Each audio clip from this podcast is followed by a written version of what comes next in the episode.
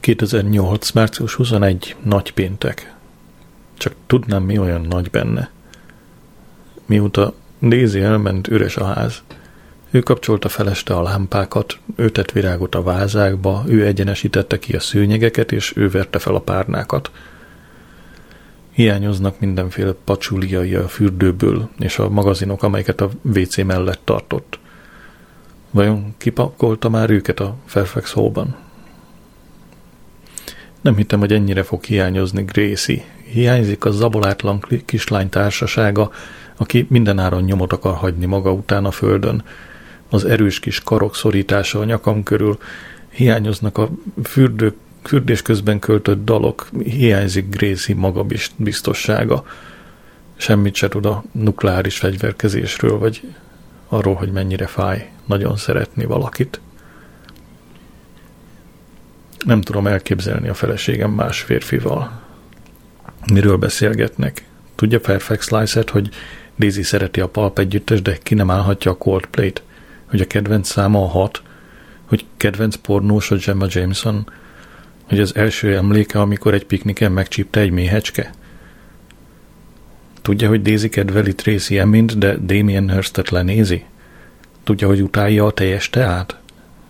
Megmondta Hugónak, hogy allergiás a játszint hagymára, a mosóporra és a garnél rákra? Hogy birkózik meg Daisy menstruáció előtti feszültségével, vagy hangyai szonyával? Olyan tudja Hugo, hogy mennyire szerencsés? Március 22. szombat. Ma felhívott Nigel. Sajnálomból, Mol, ami Daisyvel történt, de mit gondolsz, kapunk baráti kedvezményt, ha Fairfax Hallban tartjuk az esküvőnket? Komolyan mondom, Nigel, undorodom tőled. Hallani se tudom Daisy nevét anélkül, hogy letörne egy darab a szívemből, te pedig másra se tudsz gondolni, mint hogy megspórolj egy pár fillért a bot csinálta lagzidon. Ugyan már, Móli, felelte Nigel. Szeretlek, de előbb-utóbb úgy is elhagyott volna. Nem téphetsz ki egy olyan melegházi növényt, mint Daisy a londoni dzsungelból, hogy átültesd mangolt parva hideg földjébe. Elfonnyad és elpusztul, haver. Közbevágtam, hogy jobban, mielőtt jobban kibontotta volna ezt a kertészeti analógiát, hívt fel daisy a mobilján. Azzal letettem. Kivel beszélhetnék, aki a én pártomat fogná? Március 23 vasárnap, húsvét vasárnap. Idén nem kaptam húsvéti tojást Daisy-től. Rettentően fájt ez a hiányosság. Gracie a szüleimnél lesz, amíg az anyja Párizsban van. Tegnap levelet kaptam. Gracie Paulin Moll szülőjének, gyámjának, gondviselőjének. A fent említett gyermek számára időpontot foglaltunk dr. Martin Hazelwood iskolapszichológiai klinikáján június 27-ére péntek délután 2 óra 30 percre. Cím Zigmund House, Cock Foster Lane 113, Leicester LE 21SZ. Mikor megmutattam a szüleimnek a levelet, apám felcsattant. Semmi olyan baja nincs, ami Gracingnek, amit egy alapos elfenekelés ne hozna helyre. Túl engedékeny vagy vele, Adrian. Átgyalogol rajtad. Az ujja köré csavar. Nincs szüksége iskolapszichológusra, vélte anya. Öt éves kor alatt mind őrült. Amikor te annyi voltál, mint Gracie, a Holdhoz beszéltél. Meghívtad a születésnapodra, és sírtál, amiért nem jött el. Emlékszel, George? Apám majd megszakadt a nevetéstől. Mikor meg tudott szólalni, azt mondta, amikor besötétedett és feljött a hold, kiment a kertbe, feldobott neki egy kolbászos tekercset. Jó volt látni őket, együtt nevetni, még akkor is, ha az én káromra. Március 24 hétfő. Anyám reggel áthozta Grészit. Állítólag kifogástalanul viselkedett nálunk nem voltak rohamok, mármint náluk viselkedett náluk. Nem voltak rohamok, nem feleselt, és nem volt holdkóros, és nem beszélgetett a holddal. Anyám éveket fiatalodott. Megkérdeztem, hogy ő is a Boots No. 7 Protect and Perfect Beauty szérumot használ-e. Hallottam, hogy a nők megvesznek érte. Nem, de már feliratkoztam a várólistára. Azért nézek ki jobban, mert 8 órát aludtam múlt éjjel. amióta Gordon államosította a Northern Rockot, apád és én nyugodtan alhatunk. Úgy beszélsz a miniszterelnökről, mintha közeli barátod lenne, dorgáltam meg. Tudom, hogy Gordon titokban a munkásosztály pártján van, és amint bebiztosítja magát, kimutatja majd a fogafehérjét. Ezen nagyot nevettem. Pár éve még azzal hencegtél, hogy középosztálybeli vagy. Hmm, sose neveztem magam középosztálybelinek, mérgelődött, az az apád volt. Azt hitte, az elektromos hőtárolós kájha biznisz belépő neki az igazgatói WC-be. Miután anyám elment, kifaggattam Grészit az életről Fairfax Hallban. Ugó és anyu egy nagy ágyban alszanak, amelyikről körben függönyök lógnak, mesélte. Ugó vett nekem egy kiskutyát, hógolyónak hívjuk, mert teljesen fehér. Ugó megtanított lovagolni tűzliliomon, és egy ikás hercegnő ágyban alszom. Megkérdeztem, hogy hiányoztam ö, neki én, a nagymama, a nagypapa, amikor Fairfax volt. Nem, mondta, és figyelmét Bernardnak szentelte, aki a boldog család kártya, mm, aki a boldog család játékkártyát keverte, mert játszani készültünk. Egy kritikus pillanatban, már csak a zsemlepék kártyára vártam, hogy nyerjek, Brett rontott be a konyhába, és azt üvöltötte, hogy a Beer Stearns csődbe ment. Bernard Gracie és én kölcsönös értetlenséggel ö, pislogtunk egymásra. Fogalmatok sincs mi az, ugye? kérdezte megvetően. Nincs, feleltem, de majd te biztos elmondod. Az Amerika egyik legnagyobb befektetési bankja, magyarázta gúnyosan. A legnagyobb nevek egyike a Wall Street-en. Hűha, mondta Bernard. Majd nem fog hűházni, amikor a világ pénzügyi rendszer, rendje összeomlik, maga pedig az utcán fog lázongani, és Sainsbury üzleteket fosztogat majd, hogy életben maradjon. Figyelj, haver, fordult Bernard Bretthez jó indulatúan. Betöltöttem a hatvanat. A lázongást azt hiszem kihagyom.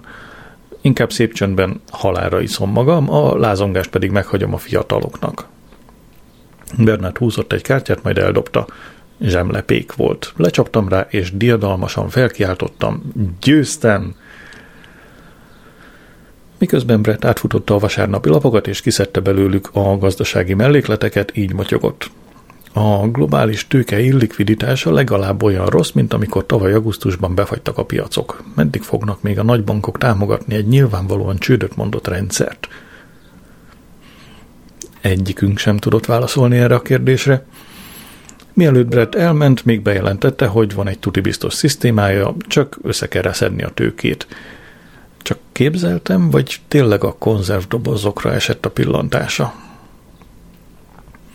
Mi alatt megmikróztam három Morrisons tanyapitét, tanyapitét, mindegy, és kinyitottam egy csomag borsót, arra gondoltam, hogy Daisy most talán a Sanzelizén ül, és a Párizsban nyüzsgő életet nézi, miközben eszkargót eszik, és rozébort kortyolgat.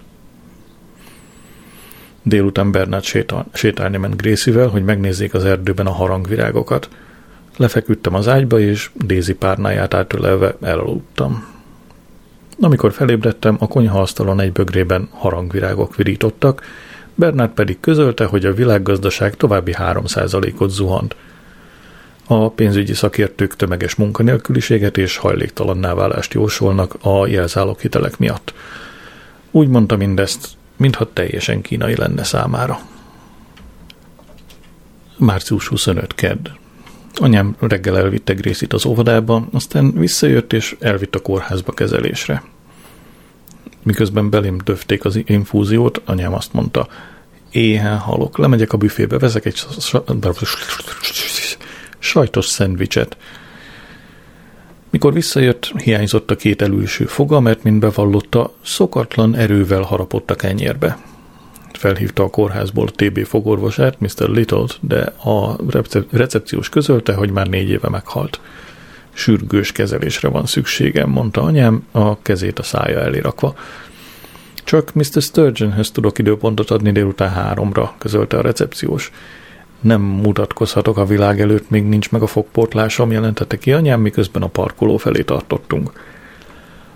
Anya, nevetségesen felfújod a dolgot, mondtam. Igaz, amikor elvette a, száját, elvette a kezét a szája elől, hogy sebességet váltson, és rám mosolygott, megijedtem. A napellenzőről az arcára vetülő zöld fényben kócos hajával, dohányzástól kicserepesedett szájával és a hiányzó fogával olyan volt, mint a gonosz nyugati boszorkány az óza csodák csodájából. Mr. Carton Hayes felhívott délután, és megkérdezte, tudnánk-e segíteni Bernarddal katalogizálni a megmaradt könyveket. Mondtam, hogy holnap délelőtt megfelelne. Mikor Bernard meghallotta, összedörzsölte a kezét. Jesszusom, fiam, alig várom, hogy a kezeim közé kaparinthassam azokat a szépségeket. Más férfi akkor reagál így, ha egy topless bárba invitálják. Sokszor felmerült már bennem, hogy Bernard kapcsolata a könyvekkel nem egészen egészséges. Talán a könyvekkel pótolja a szexet, és néha összekeveri a kettőt.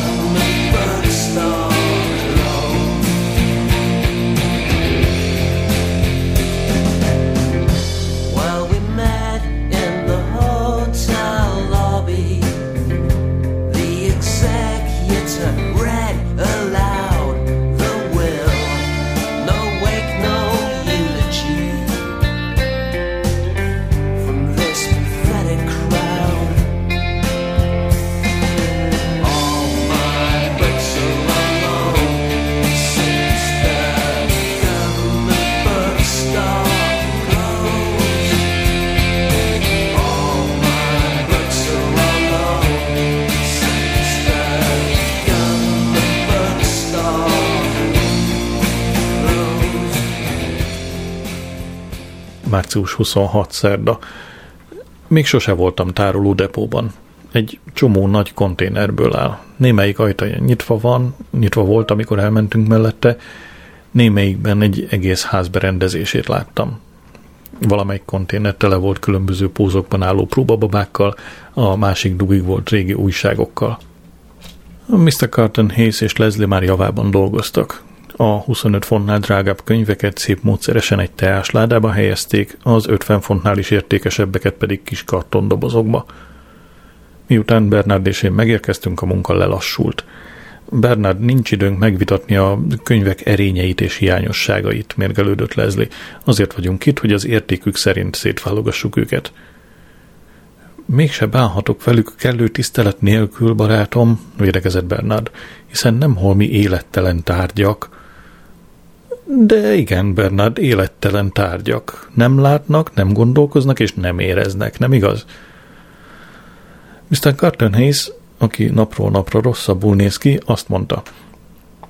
Én megértem Bernardot, minden könyv egy élő, lélegző lénynek tűnik. Mindig is utáltam, ha a könyveket sötét szekrényekbe zárták. Ebédidőben abba hagytuk a munkát, és elmentünk egy italra, italra a The Calendron Hotelbe. Természetesen a könyvekről és a könyvkereskedőkről beszélgettünk, és tényleg volt elég miről és tényleg volt elég miről mesélni jó, király, karaj, pecsétviasz, haj, háj, kehely, hajó. Na azért nem ment az elsőre, mert ez ítélet a ítélet, idézet, Jézusom de már a végéhez közeledünk, szóval ez egy idézet a mm, Elis Csodaországból. Mondja megint a lábjegyzet. Amikor felhívtam erre a figyelmet, nagyot nevettünk. Régen volt ilyen jó kedvem. Visszafelé menet a depóba én toltam Mr. Carton Hayes tolószékét, és elmondtam neki minden Daisyről és Hugo Fairfax Lysetről. Mr. Carton Hayes vissza hátrafordult a tolószékben. Drága fiam, ez borzalmas. Vissza kell hódítanod őt. Az 50, fölötti, 50 font fölötti dobozban van egy John Donne kötet. Szegény Mr. Carton Hayes. Tényleg azt hiszi, hogy egy 17. századi metafizikus költő versenyezhet a kúriával, a baldahinos ágyjal és a szexuális kiteljesedéssel egy jóképű arisztokrata karjaiban? Mikor visszaértünk a konténerhez, volt főnököm keresgélni kezdett a dobóban, dobozban, és elővette John Donne szerelmes verseit. Ezek a versek rendkívül érzékiek, mondta. Fiatal koromban mindig az ágyam közelében tartottam a kötetet. Emlékezetből kezdett idézni. Kóbor kezemnek adj szabad utat, hátul, elől, s ha fenn, s ha len kutat, új Amerikán vagy te, mégpedig úgy biztos, ha egy férfi népesít. Ez egy részlet volt, nem tudom, hogy miből, de Vas István fordítása. Ide adta a könyvet, és még hozzátette, a Fairfax Lysett család távoli rokonaim, rémes bagázs. Afrikai rabszolgák szállításából szerezték a vagyonukat. Este fél nyolcig tartott négyünknek szétválogatni a könyveket. Mikor indulni készültünk, Mr. Carton Hayes az értékes feliratú dobozra mutatott. Adrian, ez az öné. Tekintse végkielégítésnek. A meghatottságtól alig bírtam köszönetet rebegni. Megérdemlett kölyök, vert hátba Bernard. Önről sem feledkeztem meg, Bernard, folytatta Mr. Carton Hayes, megtalálja közte néhány kedvencét. Rajtuk van a neve. Amikor anyám értünk jött, kötés volt az arcán. Elment Mr. Sturgeonhez, aki közölte, hogy csak magánbetegeket fogad. A két elülső fog legalább 2000 fontba kerülne. Nem volt mit tenni, mondtam, hogy vágjunk bele, mondta anya. A legközelebbi TV, TB fogorvos, akit találtam, a Váj-szigeteken praktizál. Amikor hazaértünk és levette a kötést, megvizsgáltam az új fogait. Szerintem nem sikerültek jól. Kicsit úgy tornyosulnak a többi foga fölé, mint a Canary Wharf és a Lloyds épülete London belvárosa fölé. A, anyám valahányszor sziszegő hangokat e, ejt ki, fütyül, mint a birkapásztorok az egy ember és, egy, kutyá, egy ember és a kutyában. Március 27 csütörtök. Ma nincs energiám, betegnek érzem magam, fáj a szám és émegek. Bernard megijedt, és dr. Wolfowicért küldött. Amikor megjött, megijedtem a robosztus méreteitől, elfelejtettem milyen magas. Úgy tűnt, teljesen kitölti a kis hálószoba ajtaját. Miután megmérte a vérnyomásomat, a lázamat, és egy kis elemlámpával a szemembe világított, azt mondta, nincs közvetlen életveszélyben, az életfunkciói jók, azt hiszem jók. Nem lehet ráismerni, doktor úr, mondta Bernard, aki a közelben lófrált. Még egy könyvet se bír a kezébe venni. Dr. Wolfowitz leült az ágyam szélére. Csak nem összepréselte a lábamat a szorosan megfeszülő ágynemű miatt. Megkérdezte, van-e még valami, amit el akarok mondani neki. Aggaszt valami? Miután eh, megmondtam, hogy a feleségem elhagyott, és aggaszt a világgazdaság helyzete. Sajnos ezekkel a sajnálatos es- eseményekkel szemben a modern orvostudomány tehetetlen, Mr. Moll. Megkérdezte, hogy depressziós vagyok-e. Megkérdeztem, hogy depressziós vagyok-e. Nem tudom, az? Kérdezett vissza. Orvosi értelemben depressziós vagyok? Szerintem csak szomorú, de az természetes. Én is szomorú vagyok, ha a szülőhazámra gondolok. Van Gogh Krumplievők című festményének reprodukciójára nézett, amely az ágy felett lógott. Magamban kíváncsi voltam, vajon Varsóra és a roskenyérre gondol? Ha nem múlik a szomorúsága, beutalom a pszichológusunkhoz. Megmondtam, hogy több pszichológusnál is jártam már, és vagy beléjük szerettem, vagy halára untattam őket a problémáimmal. Meséltem az utolsó pszichológusomról, aki végigásítozta az 50 perces megbeszéléseinket. Marta Richard, az más tészta, bizonygatta. Remek nő. Beszéljen a prostatájáról, mi van vele? Úgy beszélt, mintha a prostatámnak önálló élete lenne. Vásárolni jár, kapcsolatokat épít. Remélem kezd összemenni. Reméljük, felelte. Ő térre vissza kell növesztenie a haját. Távozáskor még cinikusan azt mondta, Mr. Moll legközelebb vegyen el inkább egy csúnya nőt. Garantálom, hogy senki nem fogja elvenni öntől. Március 28 péntek. Ki kellett másznom az ágyból, hogy elmenjek Kemóra. Bernát kísért el, mert anyám a Tony Guy-ba ment hajat vágatni. A faluban nem jár más fodrászhoz, mióta Lawrence azt mondta, csináltasson vihar frizurát, mert az jól megy öregedő arcához. Bernard magával hozta az emberi tényezőt Green-től, hogy a váróteremben olvassa. Felajánlotta, hogy bejön velem kezelésre és felolvassa nekem. Megköszöntem, de felvilágosítottam, hogy Melvin Bragg mi időnkben ilyenek hangos könyvváltozatát fogom hallgatni a kis Sony Magnumról. Imádod az önképzést, mi pajtás? kérdezte. A szüleim elhanyagoltak, feleltem, így kénytelen voltam autodidaktává válni. A fickó, aki bekötötte nekem az inf- infúziót, a Fülöp-szigetekről érkezett. Megkérdeztem régóta lakik-e Leszterben.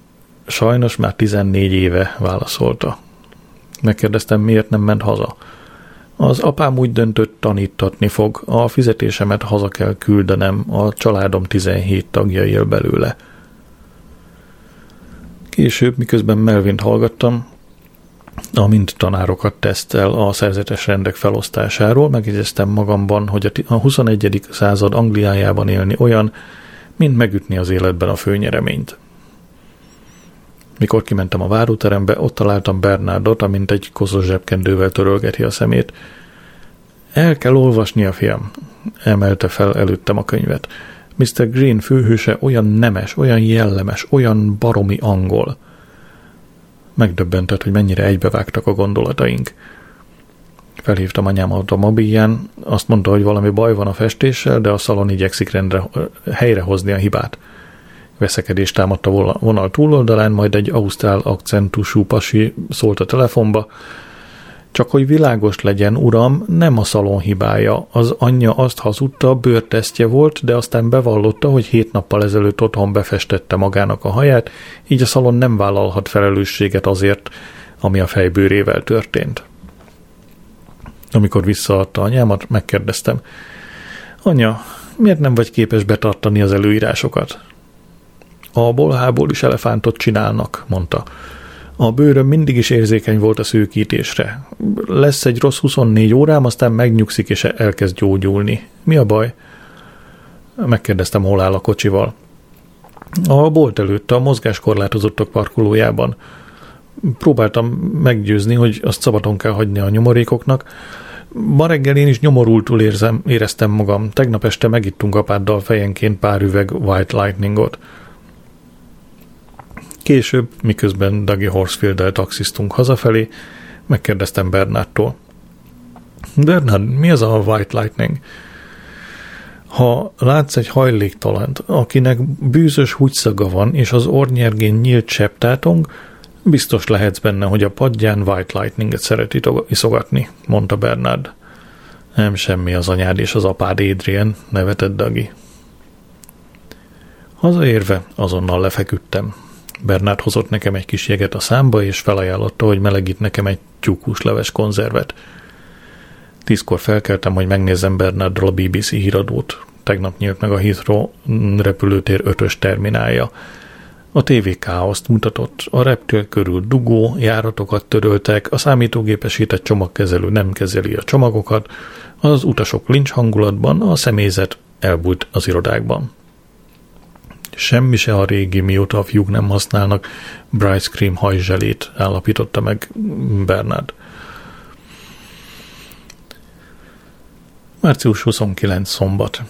Glenn aggódva hívott reggel. Az anyjától hallotta, hogy Daisy és én szétmentünk, és a feleségem most Hugo Fairfax Lysettel él. Én mondom, apa, szörnyű hely ez a világ, amelyben élünk. Ha hazamegyek, jól elverem ezt a Fairfax Lysettet. Az erőszak sose megoldás, elleneztem, ellenkeztem. Nekem mondod, felelte, Afganisztánban vagyok. Megkérdeztem, hol van. Egy ház fala mögött rejtőzem. A nap elől? Nem, apa, válaszolta, nem a nap elől. Délután meglátogatott Michael Flowers. Fairfax Hallba megyek teázni, mondta, de gondoltam, előbb benézek hozzád. Egy teljes órán át beszélt a brit függetlenségi pártról és a vezetőjéről, Nigel Farage-ról. Abban reménykedek, hogy képvisel, képviselőjelölt lehetek a következő választáson. Az Európai Unió tokolja az Orgobit üzlete csődjéért. Az európai szabályozást tett be nekem. Az embert nem szabadna nevetséges egészségügyi és biztonsági szabályzással gátolni a kereskedésben. De biztos vagy benne, Michael, hogy biztonságos meginni az orgobitet, miután hónapokig állt hűtés nélkül a garázsodban? kérdeztem.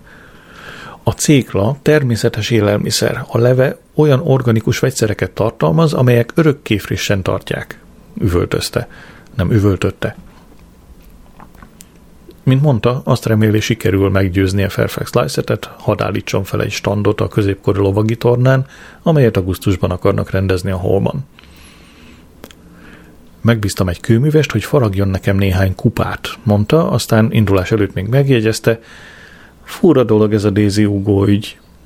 Szívszorító, vélte Bernard. Biztos nem véletlenül ment el, csattant fel Michael, és úgy nézett rám, mintha verném a feleségemet. Jut eszembe, mondtam kedvesen. Conchita írt, és meghívta magához Dézit látogatóba. Állítólag a férje Arthur látja el Mexico City, Mexico City rendőrfőnökét disznóhússal. Később megnéztem öt percet a szexcetrából, de hidegen hagyott. Lesz még valaha nem életem? Szervemnek. Ó, mindig hűpeckem, te csak lóksz, én meg fekszem. Elillant pajkos vágyad, vagy talán baj van nálad? Unod a szerelmet, azért vagy tropa? Felveted még valaha fejed, kérlek, ó, ne mondd, hogy soha. ee mål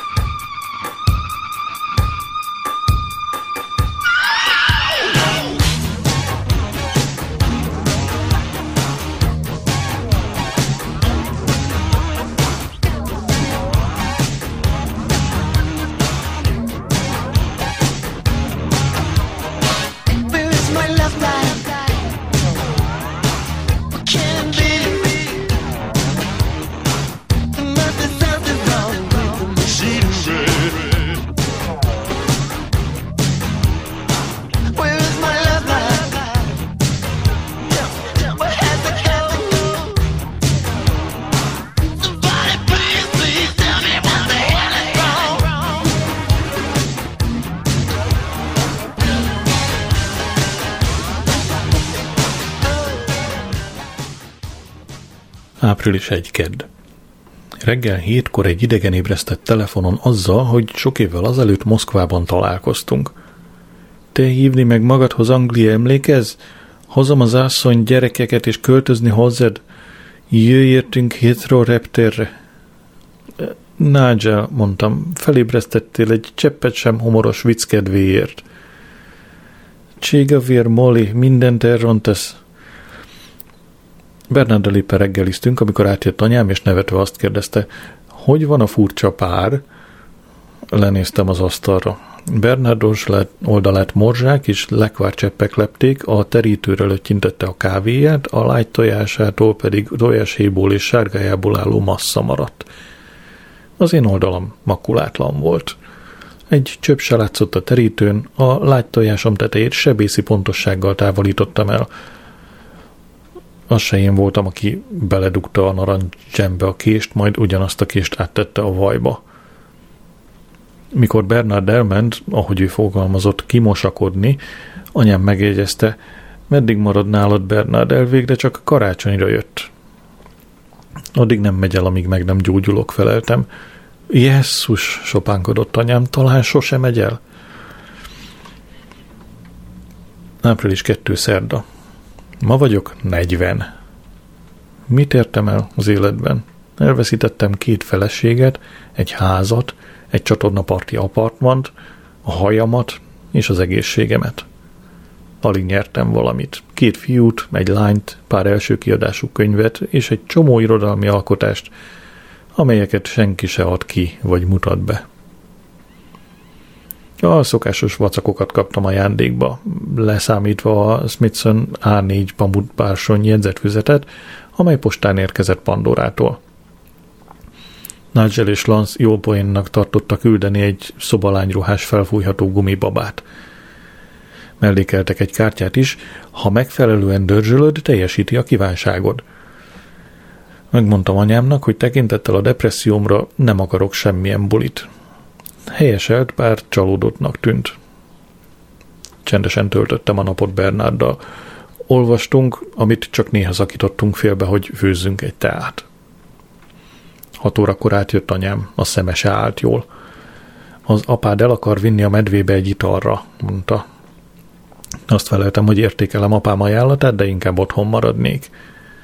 Nem maradhatsz otthon a 40. születésnapodon, vitatkozott anyám. Nem természetes, ugye Bernard? Én egy Marseille bordéban töltöttem a 40 és trippert kaptam egy Lulu nevű repet sarkútól.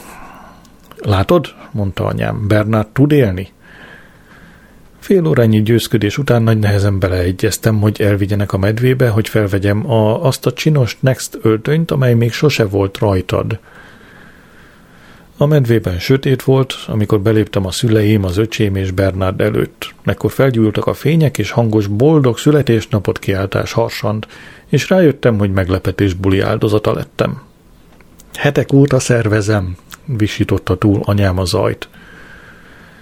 Mosolyt erőltettem az arcomra, és körbenéztem az ismerős harcokon. Nigel és Lance a bárpultnál ült, Wayne Wong jött ki a konyhából egy tálca kínai falatkával, Marigold és Ace Combine Henderson Michael flowers beszélgetett, Gracie szaladt elém és átölelte a lábamat. Mr. Carton Hayes és Leslie egy asztalnál ültek három öreg emberrel, akiket csak látásból ismertem. Később Tom Orkat elmagyarázta, hogy ők törzs vendégek, akik nem voltak hajlandók elmenni, csak mert zárt körű rendezvény zajlik. Velbekék egy műanyag transzparens alatt álltak, amelyen ez állt, Boldog 40. születésnapot. Dézit kerestem, de nem volt ott. Igaz, körülbelül fél nyolckor bevihartott Pandora, hosszú, vajszínű báránybőrkabátban és sötétbarna antilopbőrtért csizmában. Először látott kopaszon, de megserezzent. Borzalmas volt az autópálya, mondta. Tele volt a kis családi autós idiótákkal. Külön sáv kell a hozzám hasonló komoly embereknek. Nem erre van a gyorsan haladó sáv? kérdeztem. Nem, felelte, az nem elég gyors. Tomorkát hízelegve hozott neki egy pohár pesgőt. Úgy hajtotta le, mintha limonádé lenne. Urkát megpróbálta szóba hozni előtte a sörfőzdét, amely bezárással fenyegeti a medvét. Naponta húsz söröző zár be, kezdte a kocsmáros, de Pandora rászólt. Most magánemberként vagyok itt, Tom. Volna olyan drága, és hoznák még egy pohár pesgőt? Miközben Tom visszasietett a bárpult mögé, Pandora csillogó tekintetét rám szegezte. Hallani akarom, hogy halad a prostatád. Megmondtam, hogy a daganatom zsugorodni látszik, és az onkológusom szerint van alap az optimizmusra. Pandorát ezt nem hatotta meg. Alistair Darling is ugyanezt mondta a gazdaságról, mielőtt mélyrepülésbe kezdett a font. Elvette Tomorkától a második pesgőt, és folytatta. Most pedig tájékoztas erről a nevetséges Daisy Hugo ügyről. Megmondtam, hogy még mindig együtt vannak, és amikor utoljára a postán láttam Daisy-t, Diort viselt. Dior, nevetett Pandora. Vidéken? Milyen közönséges? Miközben beszélgettünk, mindenféle emberek köröztek körülöttünk, hogy megpróbáljanak szóba elegyedni Pandorával. Nem áltattam magam azzal, hogy velem akarnak lenni. Kilenc óra körül kialudtak a fények, és anyám jelent meg a bárpult mögül egy nyitott könyvformájú nagy tortával, amelyet cukormázzal és 40 gyertyával díszítettek fel. Miután kívántam magamban valamit, azt, hogy Dézi visszajöjjön, elfújtam a gyertyákat. Volt néhány erőtlen próbálkozás az ő egy nagyszerű harcos eléneklésére, aztán anyám tapsolni kezdett és csendet kért. Elszomorodtam, anyám beszédet fog tartani. Azzal kezdte, hogy elsírta magát, és a szeme előtt legyezett a kezével. Ezt az X-faktorból tanulta. Még sose láttam, hogy való életben bárki ilyet csinálna. Több nő is odaszaladt hozzá, papír zsebkendőt nyújtottak neki, vigasztulóan paskolgatták, stb. Bátorság, Pólin, kiáltotta apám, és anyámnak végül sikerült összeszednie magát. Elég közhelyesen kezdte. Köszönöm, hogy mind eljöttetek, és titokban tartottátok Adrian előtt. Innen azonban meglehetősen lefelé ment a dolog. El se hiszem, hogy már 40 éve szültem. Jó ég, sose éltem át akkora fájdalmat, 36 óra szenvedés, és nem volt ott senki, hogy fogja a kezem, vagy masszírozza a hátam. A mai napig nem tudom, hol volt George. Rosszalló női szempárok szegeződtek apámra. A horgászúton voltam, védekezett apám. Akkor még nem volt mobiltelefon. Érdeklődhettél volna, felelte anyám. Anyádnál volt telefon. Ekkor, hogy megakadályozza a párbeszéd elfajulását, Mr. Carton szólt közbe. Mondhatnék pár szót? Anyám bólintott, bár látszott, hogy nem szívesen adja át neki a terepet. Mr. Carton Hayes addig kormányozta magát a tolószékkel, még szemben nem került a kis társasággal. Igyekszem nem untatni önöket, mosolygott, csak el szeretném mondani, hogy alig, hanem Adrian a legkedvesebb ember, akivel valaha találkoztam. Tudják, egy könyvesboltban dolgozni igen fárasztó tud lenni. Úgy látszik, hogy valamiért igen értékes vendégkört vonzunk. Adrian mindig türelmes volt a vevőkkel. Számos csapás érte mostanában, és mindet nagyszerűen állta, jóformán mindenféle önsajnálat nélkül. Boldog születésnapot, Adrian! Miután elült a taps, ismét anyám perdült középre. Szóval 36 órányi vajudás után a szülő, szülésznők teljesen elképettek, mekkora feje van, megszületett, pár órányi szüntelen üvöltés után rájöttünk, hogy rossz méretű cumit vettünk az üvegére, nevetett. Nem csoda, hogy nem tudott semmit kiinni belőle, és lefogyott, megint nevetnie kellett az emléktől. Ekkor kezdtünk örülni neki, hat hónaposan teljesen egyedül felült, te jó ég, súgta Pandora, hónapról hónapra elmondja mind a 40 kibaszott évet? Anyám többször összeomlott a beszéde közben, de utána mindig töretlenül folytatta. Az emberek az órájukat nézték. Az ajtó közelében lévő szerencséseknek sikerült észrevétlenül kisír, kisúrranniuk. Végül Pandora nógatására félbeszakítottam anyámat, aki éppen ott tartott, hogy 14 éves koromban le kellett vinnie az ügyeletre, mert egy repülőgép modell ragadt az orromhoz. Felálltam, megköszöntem anyámnak, Wayne Wongnak és annak a nőnek, aki a port, tortát sütötte. Később Gracie, aki már fáradt volt, leöntötte Pandora vajszínű bőrkabátját. Pandora nem izgatta magát, csak nevetett. E, semmi baj, úgyis leírom a kiadások között. Parlamenti kiadások? kérdeztem, nem illegális ez? Egyáltalán nem, nyugtatott meg, ez a törvény, alig fizetnek meg minket. A költségelszámolása a szánalmas fizetésünk kiegészítése. Megkérdeztem, hogy leírja el költségként a Smithson jegyzetfüzetet is, amelyet a születésnapra kaptam tőle. Még szép, irodacikk, felelte. De ha a kételjeid miatt nem tudod elfogadni, szívesen visszaveszem. A fényűző bársonyhúzatra gondoltam, és a sejemszerű lapokra. Elképzeltem, hogy valami különlegeset írok bele, egy világra szóló könyvet. Hát ha én és a Smithson jegyzetfüzet forradalmasítjuk az angol irodalmat – Megtartom, mondtam. Anyám meggyőzte Tom Urquhartot, hogy tegyen be valami zenét. A hűtlent szeretőkről szóló Songs for Swinging Lovers-t választotta Frank Sinatra-tól. Bernard Hopkins és Mrs. Martin, Mrs. Louis Masters ment először a táncparketre. Elborzasztott csetlőbótló lábmunkájuk. Nigel és Lance követték a példájukat, amin néhány mangolt parvai bugris megütközött. Amikor Pandora felkért, azt feleltem, tudod, hogy nem tudok táncolni, Pandora, felállított. Butaság. Az ember kimegy a táncparketre, és nemi közösülés cillel, csak elkerüli a tényleges behatolást. Hagytam, hogy magához ölején, és a bárpult előtti kis területen himbálóztunk. Az anyám Brettel táncolt, aki nevetve azt mondta Pandorának, vidéken ezt nagy bulinak hívják.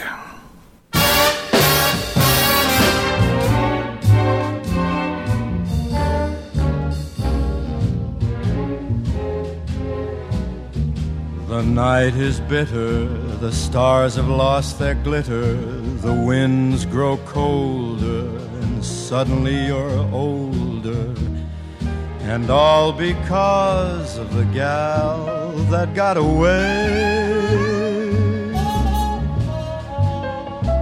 No more her eager call, the writings on the wall the dreams you dreamed have all gone astray.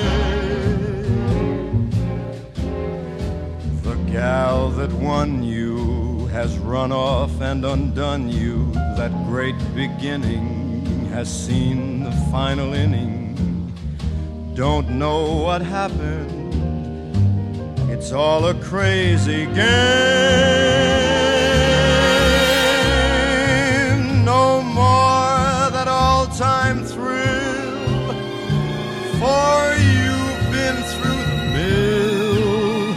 And never a new love will be the same.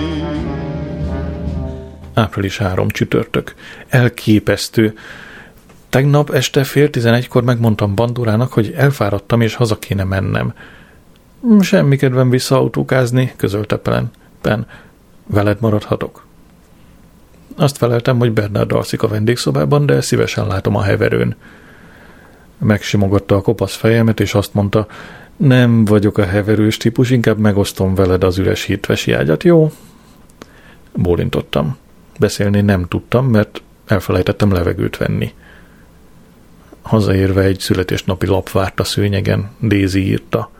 Pipázó férfi könyököl egy kőhíd kőhíd korlátján, és a folyót nézi.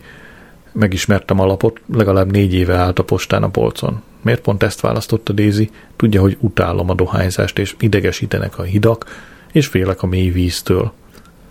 Mielőtt ágyba bújtunk, Pandora azt mondta, jut eszembe, Édi, egy évig szexuális abstinenciában vagyok. Aztán elmagyarázta, hogy utoljára a parlamentben egy szószék mögött szexelt egy tori képviselővel. Csak nem ülés közben? kérdeztem elképedve. Nem, felelte, de annyira megundorodtam magamtól. Torival? Felvettem a pizsamámat és lefeküdtünk. Megkönnyebbültem, hogy nem lesz szex. Nem, mintha szívem szerint nem akarnám, de a szaporító szerveim számára ez a híd most túl messze van. Bernard reggel hozott nekem egy ágyba egy csészete át. Nem tűnt meglepetnek, hogy ott találja Pandórát. Ez a legjobb megoldás, pajtás, mondta. Ha leesel a lóról, azonnal vissza kell ülni, és addig hajtani, míg le nem rúgja a patáit. Mr. Bernard, jól értem, hogy Vingebének nevezett? kérdezte Pandora. Madam, pöndörgette a bajszát Bernard. Ön egy telivér, a legjobb ménesekből származó kancacsikó. Indulás előtt Pandora megcsókolta a fejemet. Isten, ilyen aludtam, Édi, mondta. Lehet, hogy máskor is eljövök. Bernárdal az ablakból néztük, ahogy az antilopbőr csizmában és foltos báránybőr kabátjában végig tipeg a dűlőn, aztán elhozza a kocsiját a medvétől. Szép, okos, és a combjaival diút lehetne törni, sóhajtott Bernard. A bulin hallgattam ki, Bernard Nigelnek volt egy rövid homoszexuális korszakom, de fel kellett adnom. George Moll nem süket, csak nem akar meghallani téged, Wendy. Csaba kérdezi, hogy ez most miért van itt? Mindegy. Április négy péntek. Kezelés. Többször rosszul lettem. Április 5 szombat délig aludtam. Gracie a Longleat Safari Parkba ment Daisyvel és HFL-lel. Április 6, vasárnap. Felkeltem, lezuhanyoztam, megborotválkoztam, ettem Vitabix gabonapejhet, vagy inkább Vitabi. Megnéztük, ahogy az olimpiai lángot kínai biztonsági őrök és két londoni rendőr kísérletében körbehordozzák Londonban – olyan celebek vitték, akikről Bernard és én még nem is hallottunk. A Downing Street-en Mr. Brown is kijött az irodájából megnézni, egy, megnézni a lángot. de nem fogta kézbe. Ha hozzáérne pajtás, azzal megbocsátaná Tibet lerohanását és áldását adná a Tinamen, Tian, Tiananmen téri vérfürdőre, magyarázta Bernard. Aggódok az olimpiáért. Ott van a Wembley stadion és az ötös terminál, amelyek még mindig nem működnek. Lehet, hogy 2012-ben rajtunk fog röhögni a világ. Délután elég jól éreztem magam ahhoz, hogy sétáljak a házhoz közeli erdőben. Bernard is velem jött. A földet sárga virágok petjezték a száraz levelek között. Saláta boglárkák, kiáltott Bernard. Az ember úgy érzi, mégse veszett még el minden. Április 7 hétfő. Diana hercegnő a néhai. A vizsgálóbizottság 9-2 arányú többséggel elfogadott egy határozatot. Arra jutottak, hogy Edinburgh hercege nem bűnös Diana hercegnő meggyilkolásában. Kisé csalódott vagyok. Simán kinézném belőle a gyilkosságot. Olyan elképzelhetetlen, hogy a herceg Franciaországba csempészte magát, áruhában bérelt egy autót, mondjuk egy Fiat Uno-t, Diana kocsiját neki szorította az alagút betonfalának, aztán visszaszökött Angliába? El tud számolni az aznap estéjével? Április 8 kedd. Kezelés. Megjött a labor eredmény. Dr. Rubik szerint a PSA szintem csökken, ami arra utal, hogy a kemoterápia hat, de aggódik a súlyom miatt. Megmondtam, hogy nincs étvágyam. Kérje meg a feleségét, hogy készítsen apró, incsiklandozó falatokat a kedvenc ételéből. Megmondtam, hogy nem élek a feleségemmel, és leginkább Bernard Hopkins gondoskodik rólam. Felhúzta a szemöldökét, de nem szólt semmit. Bernarddal csak barátok vagyunk, magyaráztam. Semmi közöm hozzá, közölte, nem tartozik magyarázattal a lakhatási körülményei miatt, Adrian. De azt hiszem félreértette, nem érdekel, vágott közben, nyilvánvalóan jót tesz magának, és nekem csak ez számít.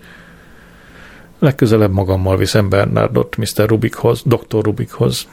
Akkor talán belátja, milyen nevetséges ötlet, hogy ő és én többek lennénk barátoknál. Április 9 szerda. Reggeli óta nyoma veszett Bernardnak. Délben anyám hozott át tyúkhúslevest, amelyet ő főzött, miközben ettem, elmesélte, hogy a faluban azt plegykálják, Bernard dugja Mrs. Louis Masters-t. Bedühöttem. Nem tudják azok a korlátolt fejű taplók felfogni, hogy lehetséges barátság is egy férfi és nő között? Nekem sose jött össze, mondta anyám kételkedve. Mindig is gondom volt a határokkal. Bernard és az asszony is vén, mint az országút érveltem. De ez O'Connor gyermeket nemzett, pedig ő aztán tényleg öreg vágott vissza anyám. Mrs. Ma- Louis Masters viszont egy kifinomult úrihölgy jelentettem ki. Nem is olyan kifinomult, ellenkezett anyám. Fogta az üres leveses tányéromat, és elmosta, elmosta a melegvizes csap alatt. Valahogy a váltartása azt csugalta, hogy nem mondott el mindent. Nem kellett sokáig várni. Megfordult, és azt mondta, a kifinomult Mr. Louis Mastersnek van egy törvénytelen fia Timbuktuban. Az apjai gazdag afrikai, tevében van a vagyona. Ezt ki mondta neked? kérdeztem. Veli Welbeck? suttogta, pedig nem volt senki a közelben, aki meghallhatta volna. A fia folyton ír neki, szeretne Angliába jönni az anyjához. Szép a kézírása. Wendy Welbeck börtönben fogja végezni a postai küldemények manipulálásáért, feleltem. Este megvártam Bernardot. Este, amikor, nem, amikor 11 óra 35 perckor megjött, megkérdeztem, Mrs. Louis Mastersnél volt-e. Barátocskám, a világ legboldogabb emberét látod magad előtt, mosolygott rám dohányfoltos fogaival. Megkértem Doroteát, hogy, hozzám, hogy jöjjön hozzám feleségül, és igen mondott, Na persze vannak feltételei, le kell borotválnom a bajuszomat. Szégyen, de ez van. Ebéd előtt nem ihatok alkoholtartalmú italt, és hetente legfeljebb kétszer zaklathatom szex miatt. Ja, és úgy általában ki kell csinosítanom magam. Mikor házasodtok össze Doroteával? kérdeztem. Á, csak évek múlva. Viszont addig is beköltözöm az öreg lányhoz, kellemes kvártéjom lesz. Örülnem kellett volna a boldogságának naplom, de csak irítséget éreztem. Persze azért azt mondtam, gratulálok Bernard. Azt akartam, maradjak fent, és igyak vele az egészségére, de a rákra hivatkozva lefeküdtem. Ahogy ébren feküdtem a sötétben, arra gondoltam, vajon tudja-e Bernard, hogy egy középkorú timbuktúi férfi mostoha apja lesz? Megállapítottam, hogy senki se ismer igazából senkit, és minden élet egy nagy rejtély. Április 10 csütörtök. Ma megyek a pszichológushoz. Anyám bevitt a rendelőbe. Amint elhajtottunk az iskola mellett, egy csapat jól megtermett középkorú nőt láttunk, akik az iskola kapu előtt tüntettek. Némelyiküknél transzparens is volt, az egyiken ez állt. Becsap folyton ez a Gordon, a másikon a maximum tíz penny, legyen elég ennyi. Anyám támogatásul integetett és dudált. Gordon megőrült, mondta. Miért szed több adót az iskolai konyhásnőktől? Nem beszélhetek politikáról veled, feleltem. A kemoterápia semlegesítette a politikai véleményemet. Már nem látok különbséget a két vezető párt között. Ez az az időszak, amikor a ö, szocialista párt és a Libdem együtt próbált vezetni az országot. Nem volt olyan rég, te is emlékszel rá.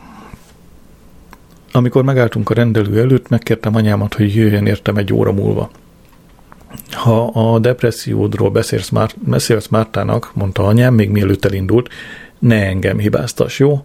Csak azért, mert felületesen ismerem a tolókocsi kezelő tanfolyamról. Az anyja latin-amerikai formációs tánccsoportba jár. Márta jót nevetett, mikor elmondtam, mit kért az anyám, és néhány percen belül tökéletesen ellazultam mellette. Az IKEA szék és a hozzáillő lábtámasz nagyon kényelmes volt. Megtetszett a rendelő tengerpartot idéző dekorációja. A kis fehér kandalópárkányon egy világító tarany alakú gyertyatartóban illat gyertya égett. A kezem ügyében egy dohányzó asztalon egy bögre víz állt, és egy doboz pasztelszínű papír zsebkendő. Felismertem a falon sorakozó bekeretezett fényképek némelyikét. Martin Parr, mondtam, árultuk a könyveit. Mártával egy idős házaspár képét néztük, akik egymással szemben ültek egy, mm, egy tengerparti kávézóban. Kényelmetlenül érezték magukat, nem beszélgettek. A fotó az öregség sivárságát ragadta meg, amikor már nem maradt mondani valónk. Éreztem, hogy elszorul a torkom, és nagy rémületemre könnyek gyűltek a szemembe. Mire letelt az időnk, a papi zsebkendők csak nem teljesen elfogytak, és a szemetes félig megtelt használt zsebikkel. Önnek minden oka megvan a levetségre, Adrian, mondta Márta, már az ajtóban. Legközelebb talán tudunk ténylegesen beszélgetni. Megígértem, hogy legközelebb nem zokolgom végig mind az ötven percet, és kijöttem. Halkan csuktam be magam mögött az ajtót. Bírom az ilyen nőket, bár nincs annyira karcsú bokája és csuklója, ahogy szeretem, de göndör, barna a haja és régi módi az arca. Különböző árnyalatú szürke ruhák voltak rajta, úgyhogy lehetetlen volt megítélni az alakját. Mikor beszálltam a kocsiba, megkérdeztem anyámtól, mit tud Mártáról. Felnőtt gyermekei vannak, válaszolta. A férjét egy lavina ölte meg. Bal szerencse, mondtam. E, igen, de stílusos halálmód, ugye? Attól függ, melyik síparadicsomban halt meg, vélekedtem. Némelyik nagyon ócska. Annyira sznob vagy, mérgelődött anyám. Te vagy az, aki a herbáriát erbáriának mondja, pedig nem is vagy francia. Az út hátra lévő részét csöndben tettük meg. Mielőtt kiszálltam volna az autóból, megkérdezte, el sem mondod, mi volt a terápián? Nem, feleltem. Nagyon remélem, kiabálta, hogy nem engem okoz. Jó, lehet, hogy egy évig elutasítottalak, de aztán igyekeztem jóvá tenni, nem igaz? Visszaszálltam a kocsiba. Hogy érted, hogy elutasítottál? Amikor a szülésznő ide adott, visszaadtalak, mondta anyám közömbösen. Rád se bírtam nézni, fogalmam se volt, mihez kezdjek veled. Még sose volt úgy szülött kisbabám, nagy terveim voltak. Akkor ki gondoskodott rólam? Az apád, vallotta be az anyám. Egy év szabadságot vett ki. A legtöbb férfi beijedt volna. A többi pasi cuncinak csúfolta. Akkoriban a férfiak nem foglalkoztak kisbabákkal. Miközben bementem a házba, megállapítottam, hogy bőven lesz miről mesélnem Martának a jövő héten.